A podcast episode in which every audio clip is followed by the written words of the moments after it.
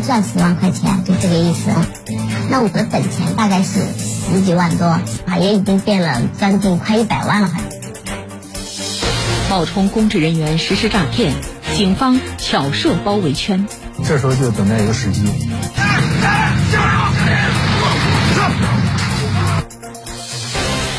百般花样大揭秘，铁坤马上讲述。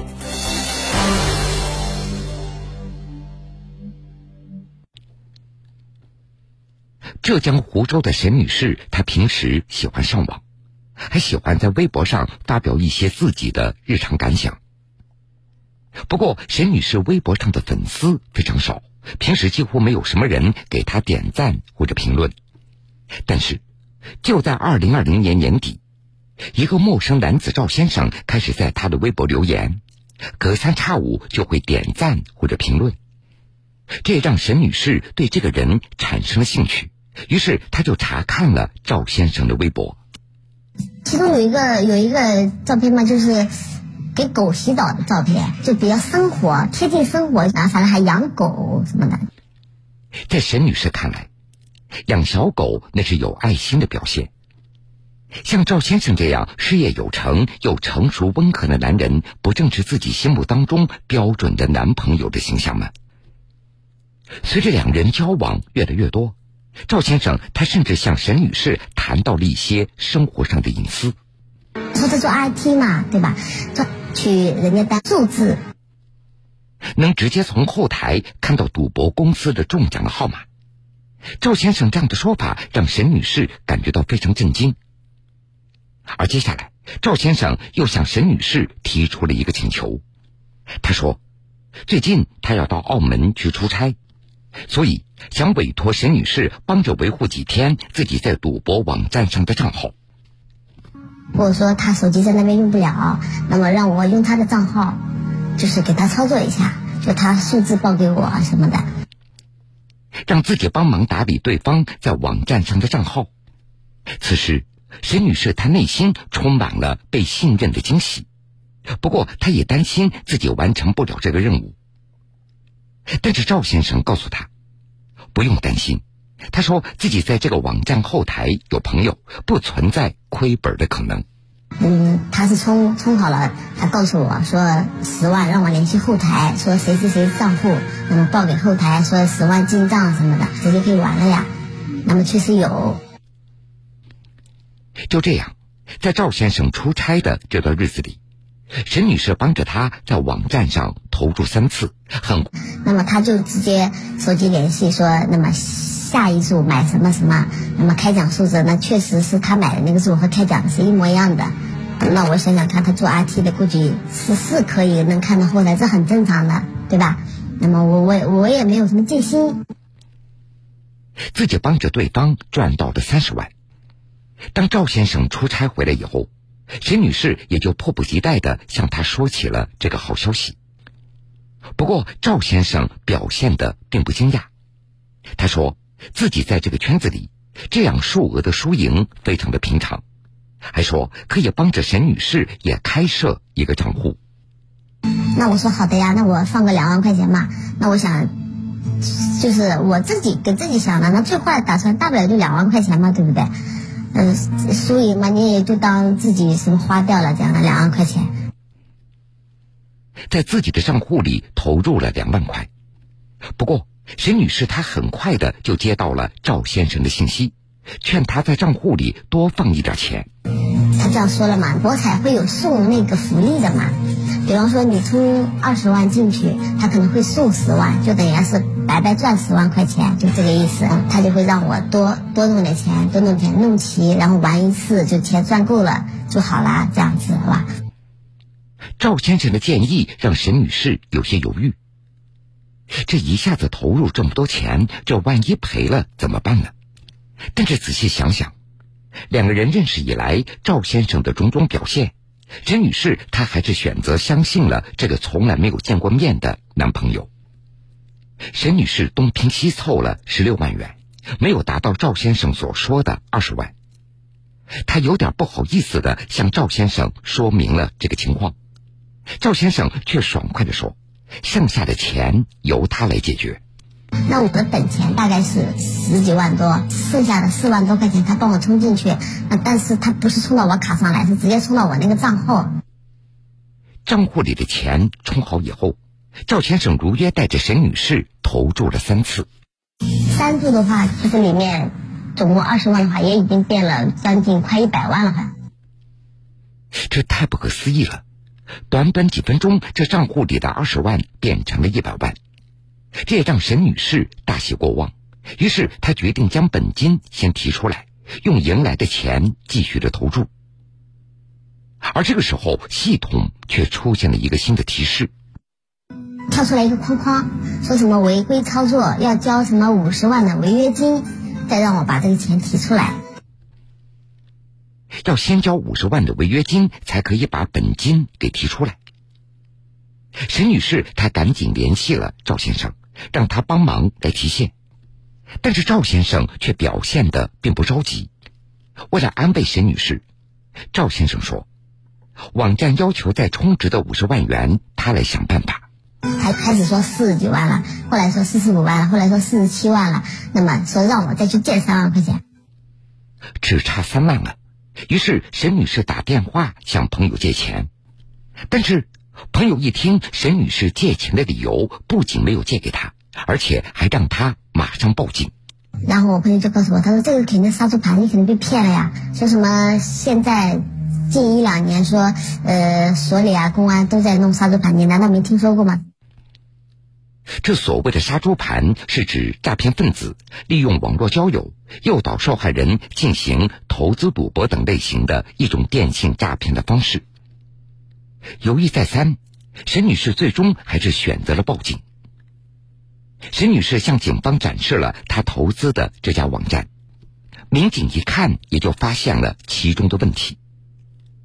浙江省湖州市公安局吴兴区分局朝阳派出所办案民警。说说是一个投资类型网站，其实的话就是它的模式是跟呃网络博彩性质是一样的，就是说它的模式是就是也是猜大猜小或者是猜点数，呃，其实这个说穿了就是一种网络赌博的形式。民警告诉沈女士，她遭遇了网络电信诈骗。而就在警方对这起案件展开侦查的时候，一位王女士也来到派出所来报警。她也说出了和沈女士类似的经历，在所谓男友的层层诱导下，王女士陆续在网络平台上投入了二十七万多元，最终全都打了水漂。办案民警经过对两起案件的串并分析啊，我们发现这是一个在国内盘踞的一个杀猪盘诈骗团伙。警方迅速对案件展开侦查。根据两位被害人的回忆。他们每次给网站转账，都只听从网站客服的指示，转给了指定的银行卡。这每次的银行卡的卡号都不相同。通过对银行卡交易明细的查询，警方发现，被骗资金经过多张银行卡转移之后，都汇集到了湖南郴州市的贵阳县，并且通过银行自助柜员机来取现。这些负责取款的人在电信诈骗案件中被称为取款手，每次取款他们都会获得一定的报酬。掌握了这批取款取款手的相关信息以及相关轨迹之后啊，我们就专案组就赶赴了湖南郴州等地，进行对这批实施这批那个取款手的抓捕。本次执法全程录音录像，总共总共八几万吧。你知道这个？钱是怎么收的？我不知道，他们说是博彩的吧？反正就是就是非法的了，非法的了，对不对？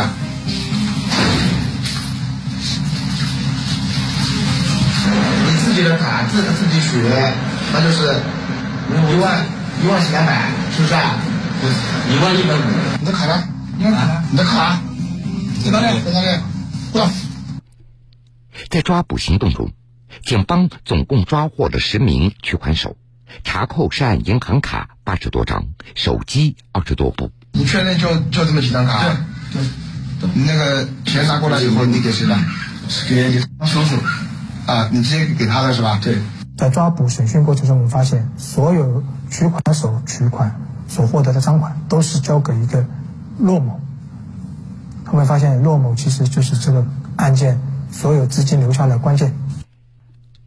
二零二一年三月八号，涉案取款手头目嫌疑人骆某被警方抓获。随后，负责制作维护诈骗网站的李某也在福建莆田落网。办案民警，整个犯罪链条呢，资金链条，包括技术链条，都是在国内。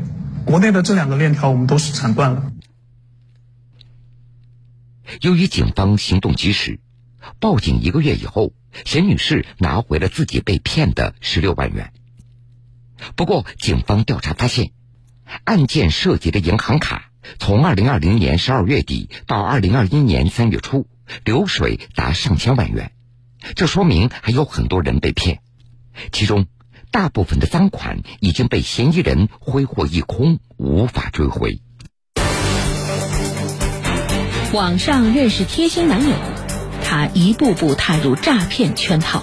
比方说，你充二十万进去，他可能会送十万，就等于是白白赚十万块钱，就这个意思。那我的本钱大概是十几万多，啊，也已经变了将近快一百万了吧。冒充公职人员实施诈骗，警方巧设包围圈。这时候就等待一个时机。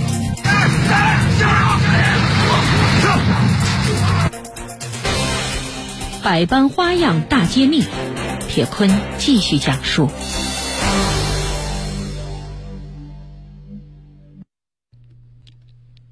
由于电信诈骗具有低成本、高回报、犯罪隐蔽、跨国跨境、涉案人员复杂、作案环节多、侦查时间长等这些特点，对于犯罪行为很难实施及时以及精准的打击。所以，如何预防被骗，也就成为重中之重的工作。而警方通过侦查发现，除了高富帅嘘寒问暖的杀猪盘式的骗局之外，还有一些不法分子伪装成事业单位的工作人员等这些社会信任度比较高的身份来实施诈骗。我们继续来听故事。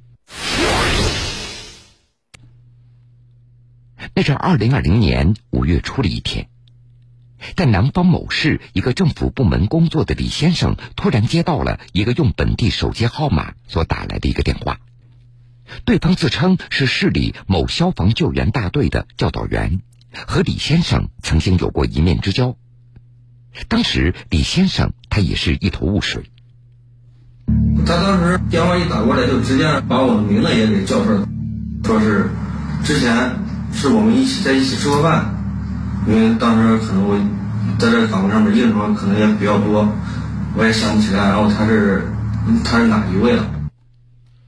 尽管一会儿半会儿想不起对方到底是谁，但是既然对方有自己的联系方式，还能一下子叫出自己的名字，所以李先生也就没有多想，转而就询问对方找他有什么事儿。对方告诉他。消防救援大队最近急需一批帐篷、发电机等这样的设备。由于原先的供货商因故不能及时供货，因此决定另外找一家供货商。考虑到李先生这方面的人脉比较广，所以就想请李先生从中牵线搭桥，推荐一家。正巧李先生他认识一位供货商，也就推荐给了对方。我正好认识一个老板。正好是干这这一行的，于是我就出于好心，就把他然后给介绍给他了。果然，这没过多久，李先生的那个商人朋友就接到了这位教导员的电话。李先生的朋友，因为打过招呼，我也没有怀疑，因为咨询公司，我没有这个渠道，买不到，我就问他。啊问他怎么办，他当时给了我一个供货商的电话。我和供货商联系之后，是供货商因为生病不打算做了，呃，说给我一个电话，直接让我和厂家联系。于是，李先生的这个商人朋友又按照电话中这位供货商所提供的联系方式，把电话直接给生产厂家打了过去。李先生的朋友，厂家的报的价格。和这个我送出去这个价格，这个中间这个利润比较大，我也当时也想做，然后后来厂家就是意思要先打款后发货，我当时也没多考虑，直接给厂家打了三十万。然而，当把这三十万的货款打过去之后，李先生的这位商人朋友在联系那位消防救援大队的教导员以及供货商以及生产厂家的时候，却发现这所有的电话都打不通了。再联系李先生，李先生他也是一头雾水。两人这才意识到自己肯定是上当受骗了，于是迅速向警方报警。警方发现，李先生遭遇的诈骗并非个案。那么，这个诈骗团伙究竟来自哪里？诈骗的钱财又去了哪里呢？二零二零年五月十七号，安徽警方接到一个线索，说有两个电信诈骗的手机号码曾经在安徽亳州市出现过。安徽省亳州市公安局刑警支队一大队民警，这个涉案号码就在我们济亳州境内发生了。啊，就说明这个犯罪嫌疑人就在我们亳州境内实施作案。警方立即决定兵分三路，一路通过涉案手机号码进行研判来寻找线索，另一路针对嫌疑人的收款银行账户来查找赃款的流向，第三路则按照案发时间段嫌疑人可能出现的区域来调取监控视频，找出嫌疑人的踪迹。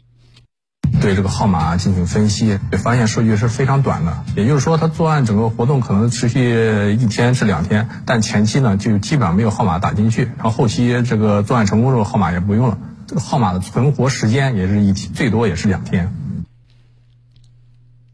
显然，这些手机号码是嫌疑人专门用来进行电信诈骗的，仅在作案的时候与被害人进行通话，行骗得手以后也就不再使用了。因而，通信记录当中并没有和其他人进行联系的信息。同时，警方还发现，这些手机号码与登记的机主信息并不相符，所以，通过涉案手机号码来追查嫌疑人的线索，这样的途径明显行不通。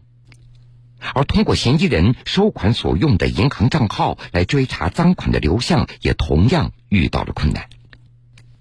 梳理资金的过程中，发现这些被害人往往转的赃款，被嫌疑人在很快，在几分钟之内就经过层层转账，通过这些国外的洗钱通道和国内的洗钱通道，已经转了很多级了。事情到这儿，前两项的侦查行动也就陷入了僵局。办案民警迅速调取骗子们可能出现区域的监控视频，来寻找蛛丝马迹。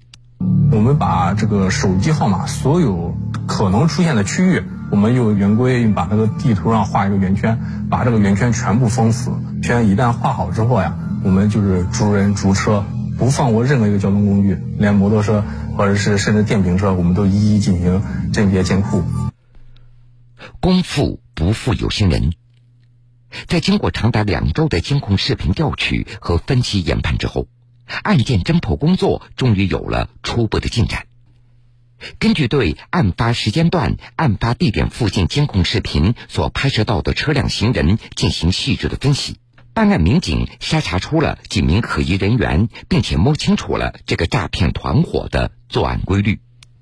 他们以往的作案就是星期一到星期二前往亳州市开展实施作案，和被害人进行联系，然后开始酝酿诈骗这个这个经过。星期三、星期四以往就诈骗成功，星期五三天就返回进行进行调整。周六到周日的时候，一般就是休息。警方了解到，嫌疑人一般驾驶电动车或者摩托车，寻找河南、安徽两省交界处人迹罕至、交通不便的树林、河边等隐蔽性较强的地点，拨打电话进行诈骗。得手以后，便分头逃离现场。在躲藏一段时间以后，再找机会再次作案。根据嫌疑人的行动轨迹，办案民警顺藤摸瓜，锁定了他们位于河南省鹿邑县某小区的一处藏匿的窝点。通过调取小区里的监控视频，办案民警也获得了四名涉案嫌疑人的清晰的图像。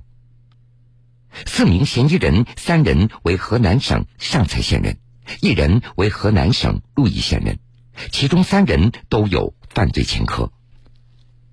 这种种迹象表明，这伙人就是亳州市近期一系列冒充军人、武警进行电信诈骗案件的嫌疑人。警方迅速制定了抓捕的方案。然而，出乎大家的意料，一连几天过去了，这伙嫌疑人依然不见踪迹。这难道说嫌疑人觉察到了警方的行动，停止了作案吗？通过对案件的侦查过程的梳理和对嫌疑人情况的进一步的调查分析，警方得出了一个结论：因为我们找到这个窝点的时间啊，呃，是他们做完案回去之后，呃，中间正好跨了一个跨了一个重点一个时节，就是说他们秋收就收麦子去了，收麦子去了，所以说他们应该是团伙暂时就是暂时停止就是实施犯罪。二零二零年六月上旬的一天，这伙嫌疑人再次出动了。他们行进的方向也正是安徽省亳州市。又来了，而当天呢是一个周日。按照他们之前的作案一个习惯来说，他们基本上是周日下午或者晚上到达，周一然后开始实施作案。这次，嫌疑人像往常一样。驾驶电动车或者摩托车分成两组，前往亳州市的牛集镇、安流镇一带伺机作案。到达亳州市的第二天上午，嫌疑人选择了安流镇一处临近河道、地势低洼并且人迹罕至的树林，开始拨打电话实施作案。这时候就等待一个时机，经过实地观察，在一个必经的路段上设置一点小路障。让他感觉到路不顺，他就会走这条路。下午的两点多钟，实施完诈骗活动的四名嫌疑人，果然按照警方为他们所设置的路线，从作案现场一前一后出现在了小路上。警方决定立刻收网。